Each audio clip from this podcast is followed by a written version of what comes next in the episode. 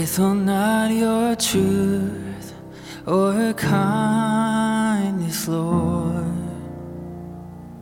Withhold not your truth or your kindness, Lord.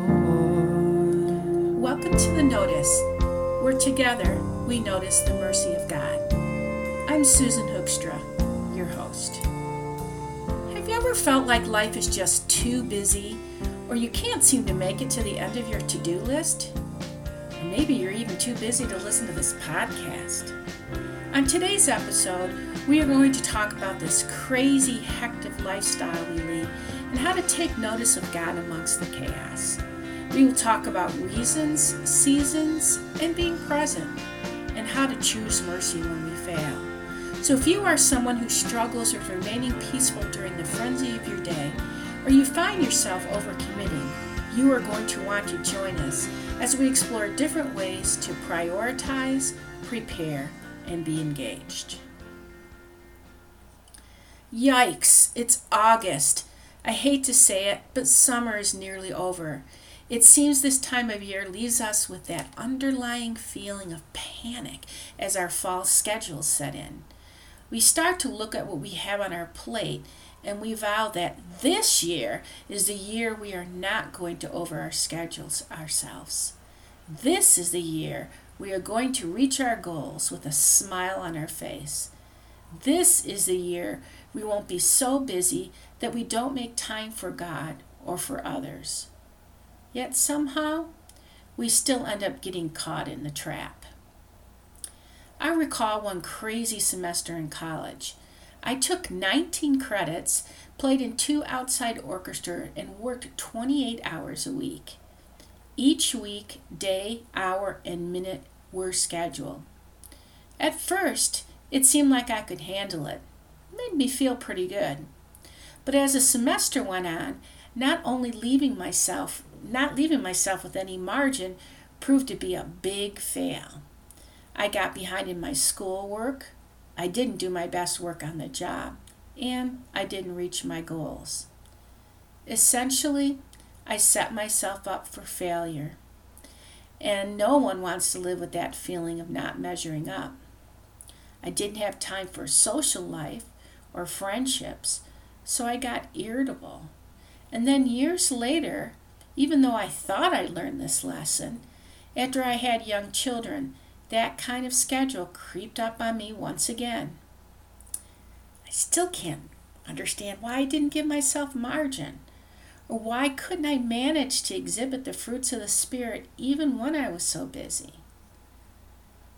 Well, we all know 24 hours is 24 hours.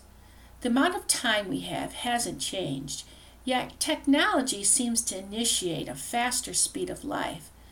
The communication tools we have left us with expectations that we should get things done quicker. Think about it. Nowadays, when someone asks you, "How you doing?" our typical response is, "Busy."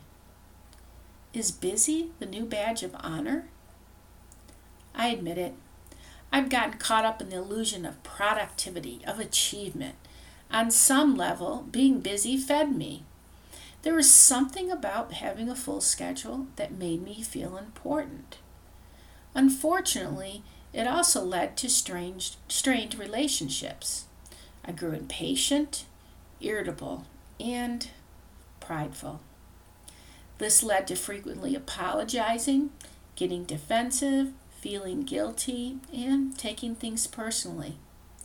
But still, I didn't look at these as indicators that I was just too busy. What about you? Do you find yourself too busy to answer emails, RSVP, call people back? Do you justify that it's okay because you're too busy? Or perhaps do you give others the impression that you are on board with something because it's important to them when you really can't commit to it?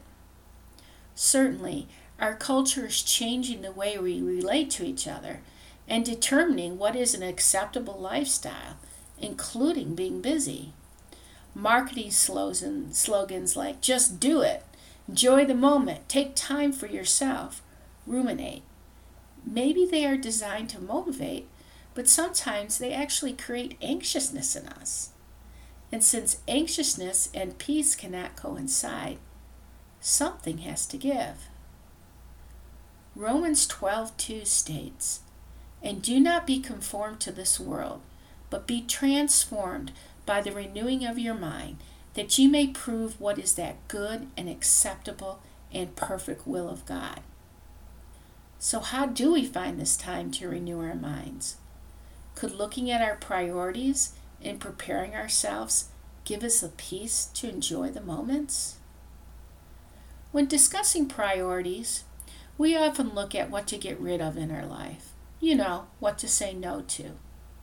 Ben Snyder, lead pastor of Cedar Creek Church in Toledo, posted recently on his Instagram, quote, "If you don't take the time to ask what matters, you will fill your life with things that don't," unquote. Scripture also tells us in Matthew 5:37 to, "Let your yes be yes and your no be no. Whatever is more than these is of the evil one." There are certainly things we need to say no to, but what do we say yes to? Understanding the reasons behind our choices is so helpful. Our God is the critic and thoughts of the intents of our hearts. He notices you. He notices your motives. He is the only one who truly notices the reason behind your yes. So next time you decide to put something on your schedule, ask yourself, what purpose does it have? Would it help build the kingdom? Is it in line with God's mission during this season of my life? Will I be able to manifest the fruits of the Spirit when I participate in this activity? What reasons do I have to say yes? Good and bad consequences evolve from our reasons. So whenever I say yes to one thing and I don't end up following through, what I'm really saying is yes to something else. For example, let's say I say yes to the concept of biblical community. I'm on board. But if I don't commit to attending a small group regularly, aren't I saying yes to whatever else is keeping me from that small group? If attending small group really is a priority, wouldn't I say no to things that kept me from attending? Essentially, whatever I say yes to, instead, becomes the priority. I know it's challenging. How often do we say yes to an idea so we don't hurt someone's feelings without considering the commitment it entails? Another challenge we face as believers is that God commands us to help others. Certainly, we have compassion, and when we see others in trouble, many of us feel a strong obligation to help.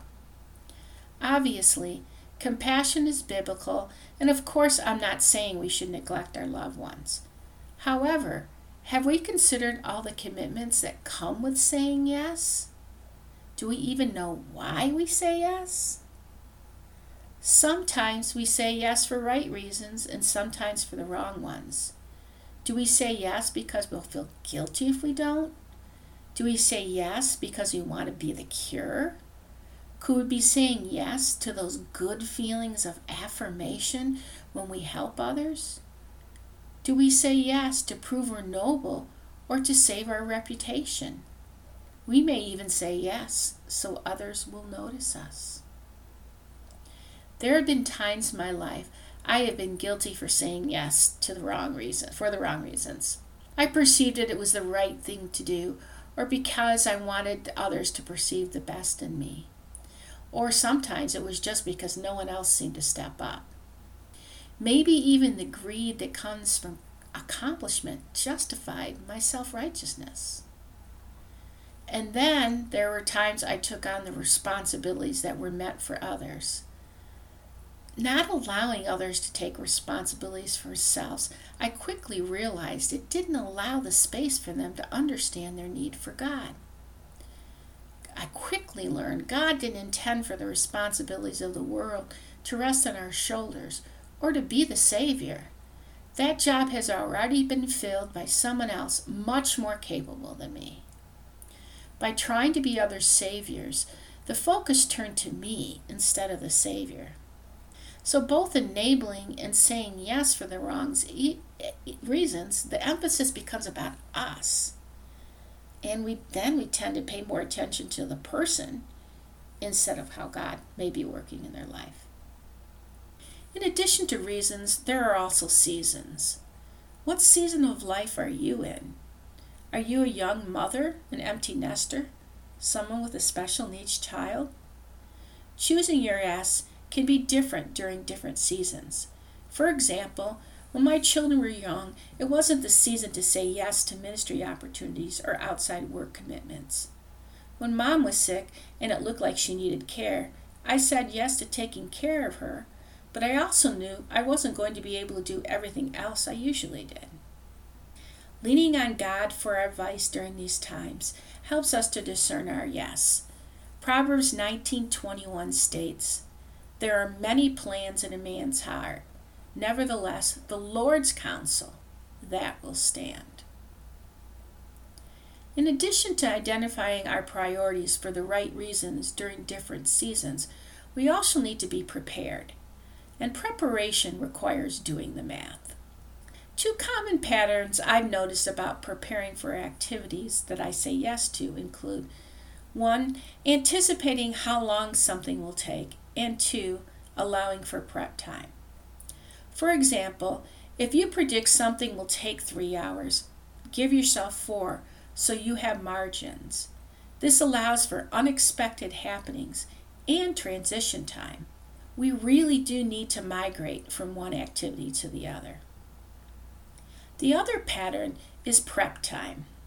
For example, if you put 2 hours on your schedule for the recital, did you also put in the time it will take to pick up the cookies for the reception?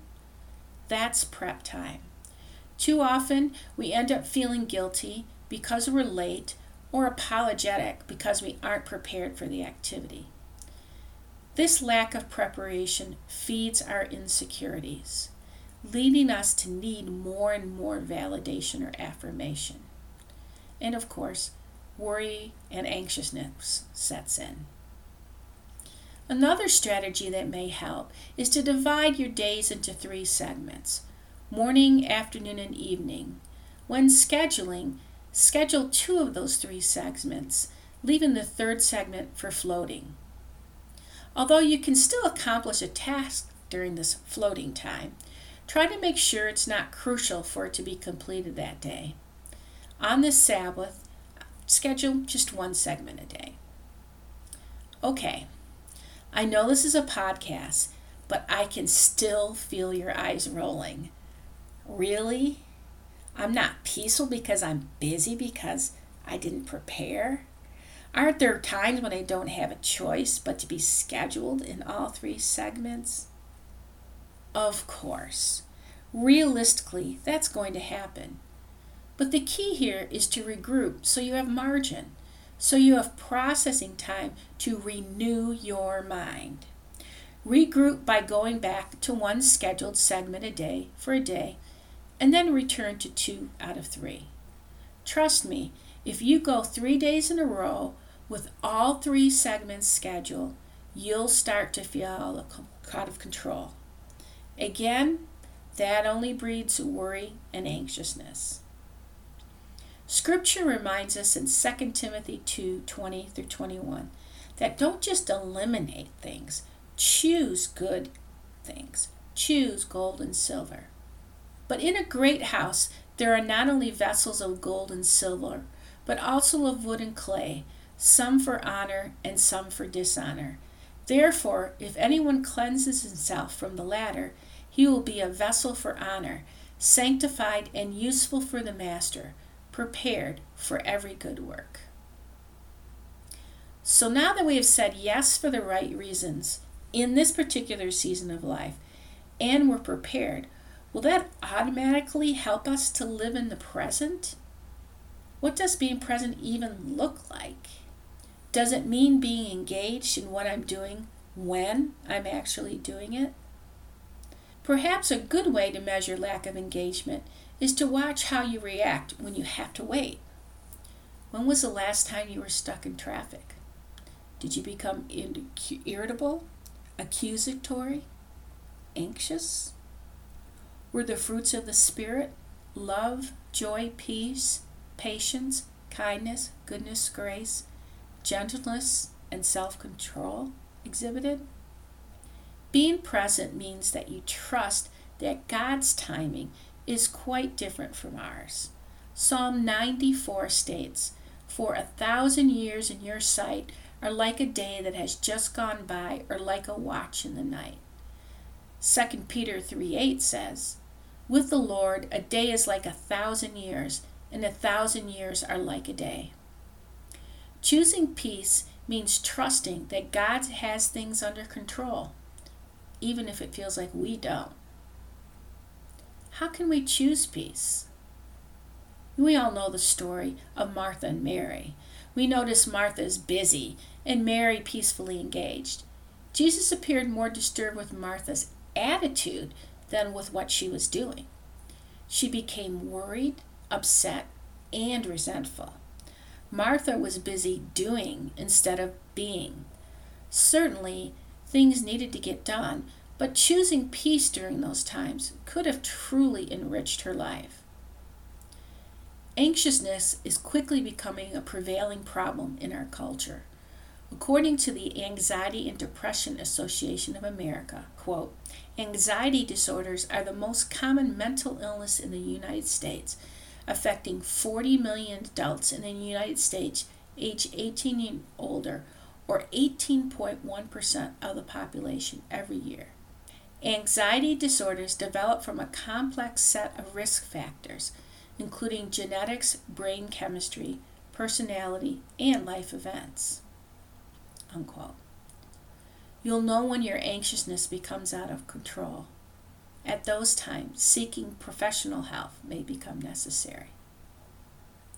But there are also other ways we can choose peace.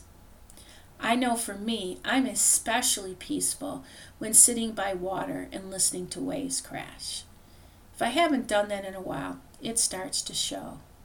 For others, worship invites peace, or being out in nature, or reading. Whatever is peaceful to you, pursue it. Romans 4:9 tells us, "Therefore, let us pursue the things which make for peace, and the things by which one may edify another." Philippians 4:8 encourages us, "Finally, brethren, whatever things are true, whatever things are noble, whatever things are just, whatever things are pure, whatever things are lovely, whatever things are of good report, if there is any virtue, and if there is anything praiseworthy, meditate on these things." Yes, God wants you to enjoy your family, your work, your ministry activities, and even your hobbies. But most importantly, He wants to make sure that you take notice of Him. So by saying yes for the right reasons, by doing the math and being engaged, you can choose peace, and inevitably you're going to find your schedule changing, or perhaps even your attitude about your schedule. So as you plan ahead for the next season of life, take a breath and remember that God's mercy will cover all. Be willing to give yourself mercy when you didn't do the math or you said yes to something you shouldn't. As you do that, you will extend mercy to others who do the same. Mercy breeds peace. Peace amongst your busyness. To God be the glory. Be sure to join us next time when I visit with Ingrid Winsett, a ministry leader with GriefShare, as we talk about the ways God notices us during grief. Be sure to tune in and listen.